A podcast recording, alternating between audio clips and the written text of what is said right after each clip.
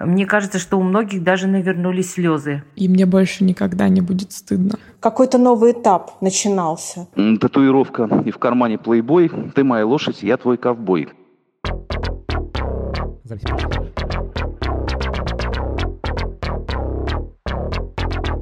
Запись пошла. Всем привет, это подкаст «Запись пошла». Меня зовут Лев Пикалев. А меня Наталья Жданова. Привет. Да, Наталья, здравствуйте. Здравствуйте. У нас еще один специальный-специальный выпуск. Мы сегодня хотим как-то отметить в календаре важную дату. 20 лет с того момента, как Борис Ельцин объявил о том, что он уходит в отставку. И это было в 12 дня, 31 декабря 99 года. Самое удивительное, когда мы готовились к этому выпуску, я начал изучать тему, говорил ли Борис Николаевич фразу «я устал, я ухожу». Оказалось, нет ее все так помнят горячо и остро. И, и когда знакомым говоришь, типа, что, в общем, он прям таких слов не говорил, все начинают говорить, как не говорил, я это слышал своими ушами. Массовая галлюцинация такая. Да, я узнал, что это называется эффект Манделлы. Есть несколько таких э, ложных воспоминаний коллективных. Есть даже список целый, я, наверное, даже приложу. Это про похороны Манделла, да, история? Да-да-да, о том, что он э, умер, но не умер. Да. Вот. И не говорил Борис Николаевич эту фразу. Он сказал просто «Я ухожу в отставку». Да. Давайте послушаем. Дорогие друзья, дорогие мои, сегодня я в последний раз обращаюсь к вам с новогодним приветствием. Но это не все. Сегодня я последний раз обращаюсь к вам как президент России – я принял решение. Долго и мучительно над ним размышлял. Сегодня, в последний день уходящего века, я ухожу в отставку. Да, и я начал разбираться, а вот откуда это взялось, и, скорее всего, это взялось из КВН. А, то есть такой получился массовый мем. То есть, видимо, где-то пошутили, и это разошлось в народ, и теперь все считают, что Борис Николаевич сказал «я устал, я ухожу». И эта фраза используется повсюду, уже там по разным поводам, когда там человеку просто... Просто пошел с вечеринки. Да, да, я устал, я ухожу, и считается, что это как бы цитата Ельцина, но нет. И у многих в памяти действительно засела именно эта фраза, и те истории, которые нам прислали в телеграм-канал «Запись пошла» на эту тему, там тоже упоминается как раз вот, вот упоминается эта фраза. Да, а мы, собственно, попросили наших слушателей как-то вспомнить как они застали это событие, что они о нем помнят. И получилось, кажется, дико интересно. Давайте послушаем первую историю. А, мне тогда было 9 лет. Я это помню, но почему-то именно вот а, в контексте этого события, хотя мне было 9, но я себя помню безумно маленькой. Может быть, по какому-то масштабу этого события, вот я себя ощутила очень маленькой. И вот когда я вспоминаю этот, э, этот вечер, эту ночь, э, мне кажется, что как будто мне пять или там четыре, потому что я, у меня было ощущение, что я ничего не понимаю. Если говорить о каких-то деталях, то вот э, я закрываю глаза, и то, что я вижу, это вот одна картинка у меня, это вот этот стол, а, с белой скатертью, с этими салатами. И вот я, сидящая и смотрящая этот телевизор, как бы поверх этих салатов. И я помню просто какую-то такую тишину, которая в воздухе повисла, и обсуждение, собственно, моих родителей с их друзьями этой ситуации. То есть я даже не помню каких-то деталей, что они говорили, вообще ничего не помню. Я просто помню вот эту паузу, и потом все что-то начали говорить, я ничего не понимала понимала. Может быть, поэтому мне кажется, что я была очень маленькой. Да, я тоже как-то слабо помню, прям так, чтобы четко понять, какая была реакция вокруг и вообще, что происходило.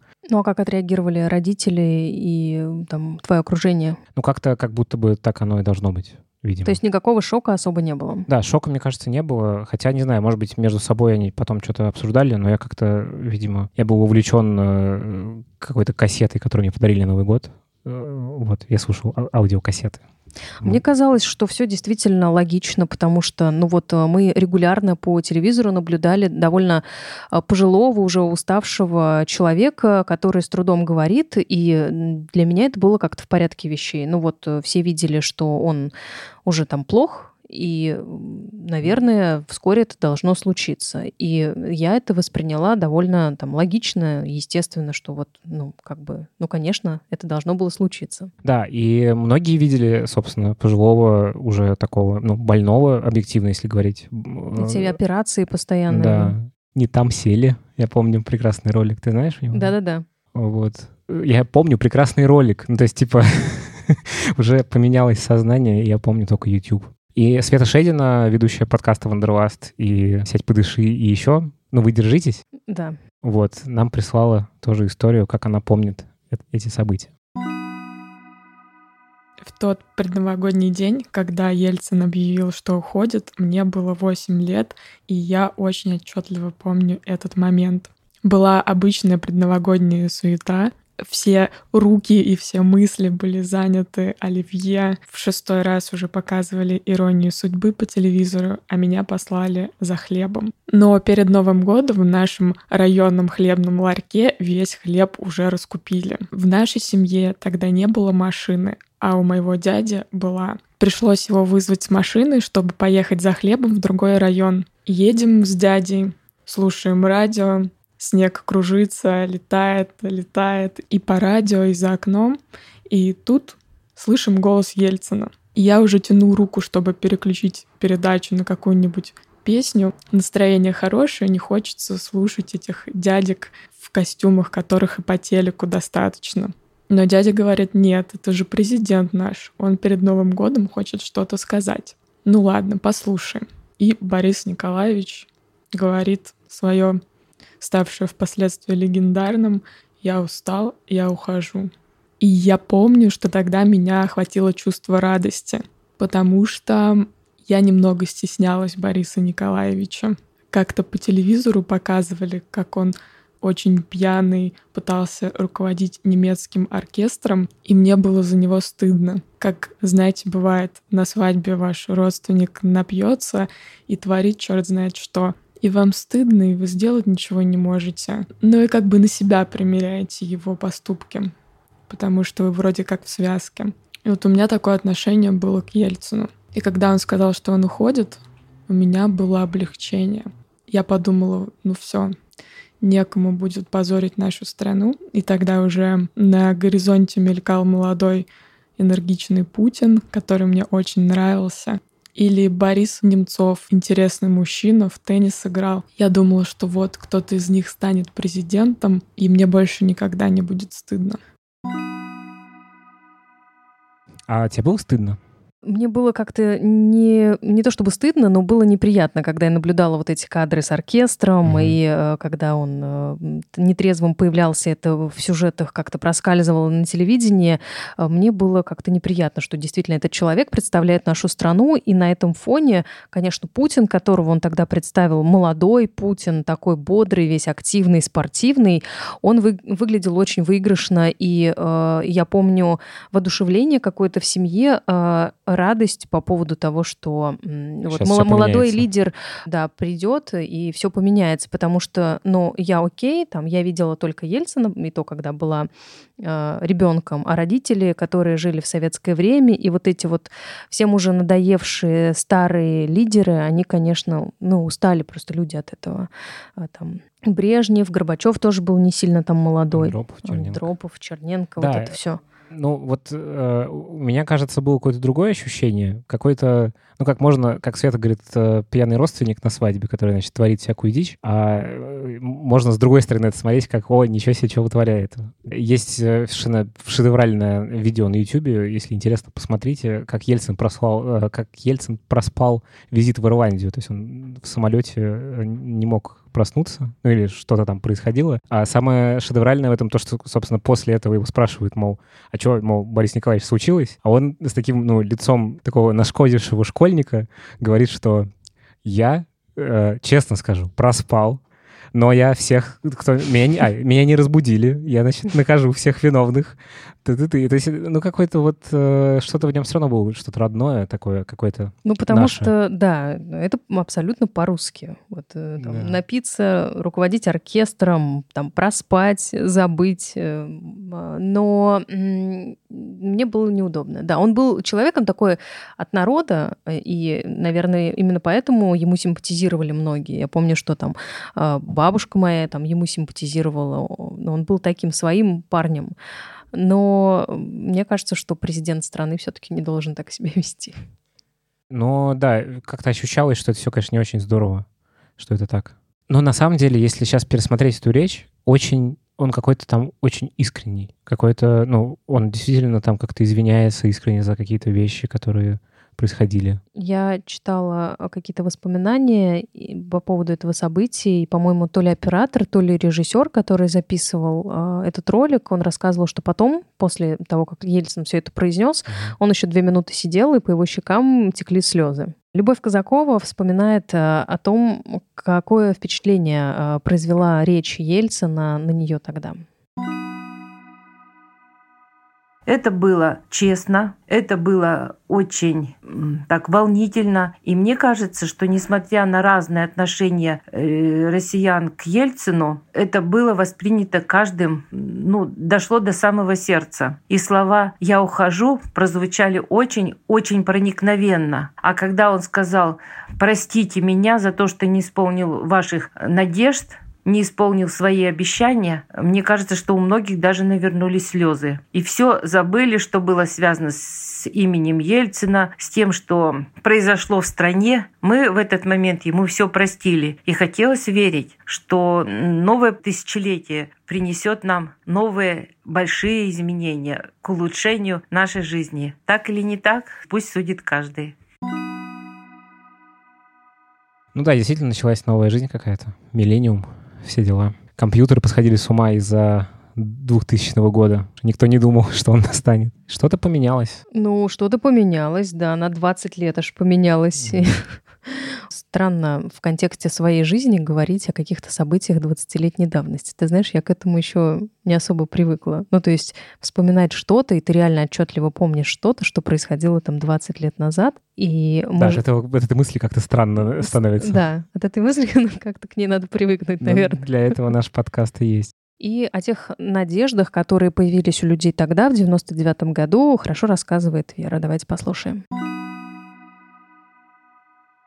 Я помню этот день, хотя мне было всего 13 лет. Это было в городе Иваново, куда мы с родителями и старшей сестрой поехали к родне справлять Новый год. И вот э, мы все на кухне, женская часть населения, готовим. И где-то ближе к вечеру по телевизору, а он на кухне работал постоянно, там голубые огоньки, песни, пляски, все в таком лайтовом режиме. И вот ближе к вечеру проанонсировали, что вот будет обращение Бориса Николаевича Ельцина, президента, к народу. А Я помню вот ту тревожность своих родителей, такую некоторую оттропь, потому что если президент вдруг незапланированно обращается к народу, то, наверное, что-то произошло. И родители и мои родственники, они смотрели и слушали, и я вместе с ними это обращение в таком полном молчании. То есть мне, как подростку, в принципе, кажется, мне было все равно. Ну, то есть как факт я это восприняла, я услышала эти слова, я устал, я ухожу. Но я помню, что для моих родителей какой-то новый этап начинался. И никто, конечно, не знал, кто такой преемник.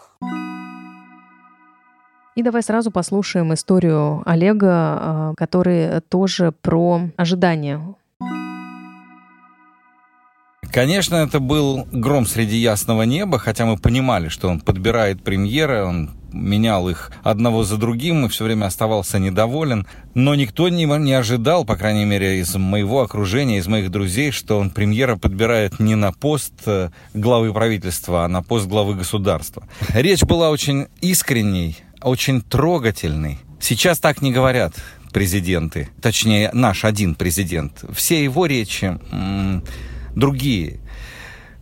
Что меня тогда очень порадовало, когда Ельцин сказал, что Он спокойно уходит, потому что оставляет Россию в надежных руках. Но не это, а то, что Теперь, судя по тому, как проголосовали на выборах россияне, он делает вывод, что Россия уже никогда не будет прежней, она никогда не вернется в прошлое. И вот эти слова тогда для меня были очень важными. Я тоже так думал. Я был уверен, что мы наконец-то преодолели это совковое советское наследие, что мы не вернемся ни к Сталину, ни к политическим репрессиям, ни к еще каким-то вещам, которые мешали тогда нам нормально существовать. Ну что ж, э, мы видим, как, как мы ошибались. По крайней мере, я вижу, как я ошибался.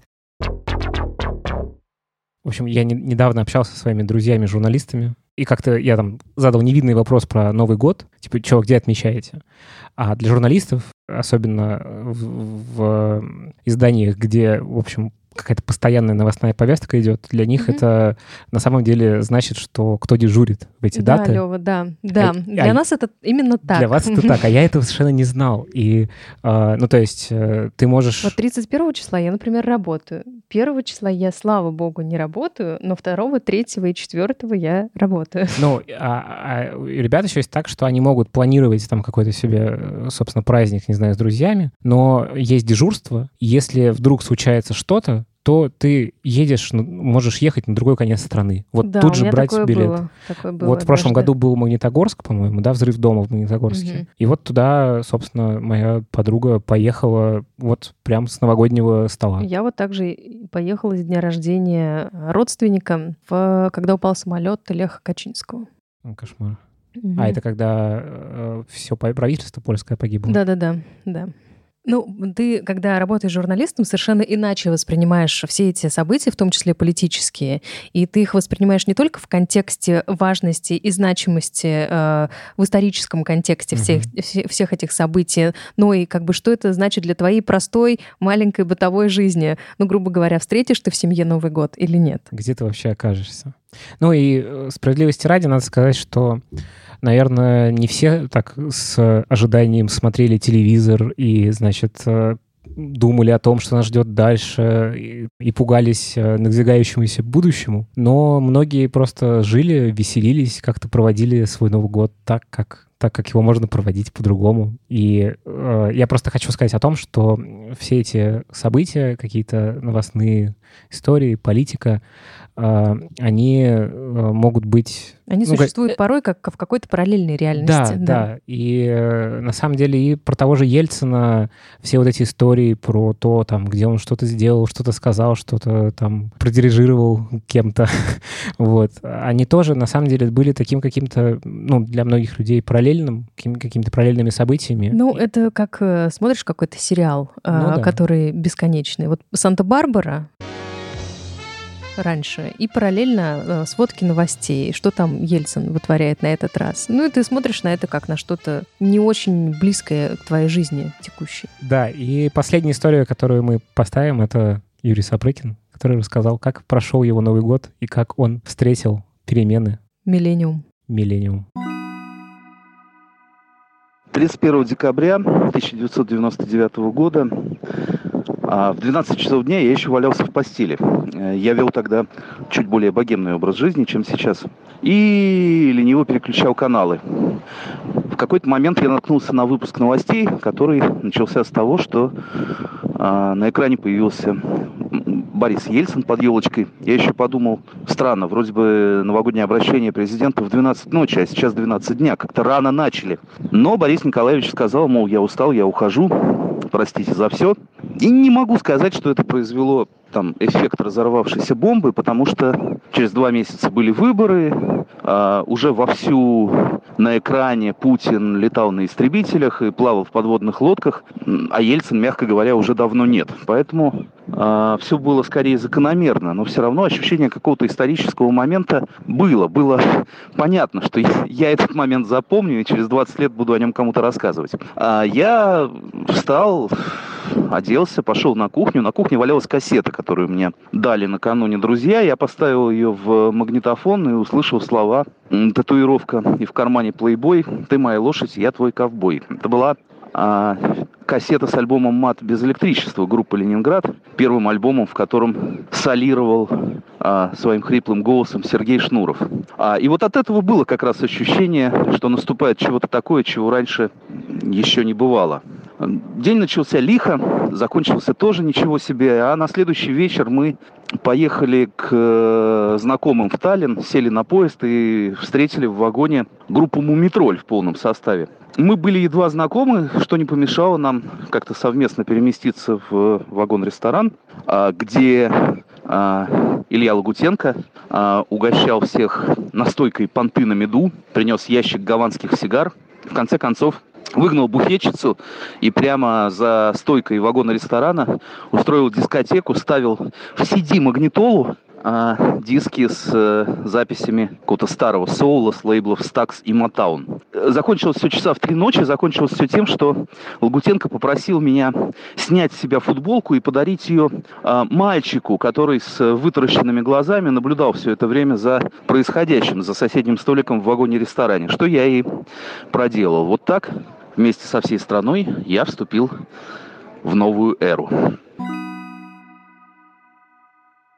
Ну вот, кстати, ожидание от того, что наступает 2000 год и наступает э, миллениум, а, вот от этого ощущения и эмоции были гораздо ярче, да, чем от того, что происходило да. там в политике. Меня как-то это восхищало. Я помню еще а, мама мне часто рассказывала, как они с подругами представляли и фантазировали, а что с ним будет происходить в 2000 потому что это казалось какой-то такой датой, которая, ну, просто ну, будут летать какие-то космолеты повсюду. Ну, то есть вот все будет вот какой-то... Мы будем в будущем. 2000 год абсолютно какой-то нереальный, далекий, далеким им представлялся тогда. И меня тоже, мне кажется, немножко захватило как-то. Но... Мы друг другу писали с друзьями письма, а что мы хотим, а, какими мы видим друг друга в, после, после 2000 года, что там будет происходить. Там тоже что-то было за гранью фантастики просто. Классный вопрос для собеседования. Что вы будете делать в 3000 году?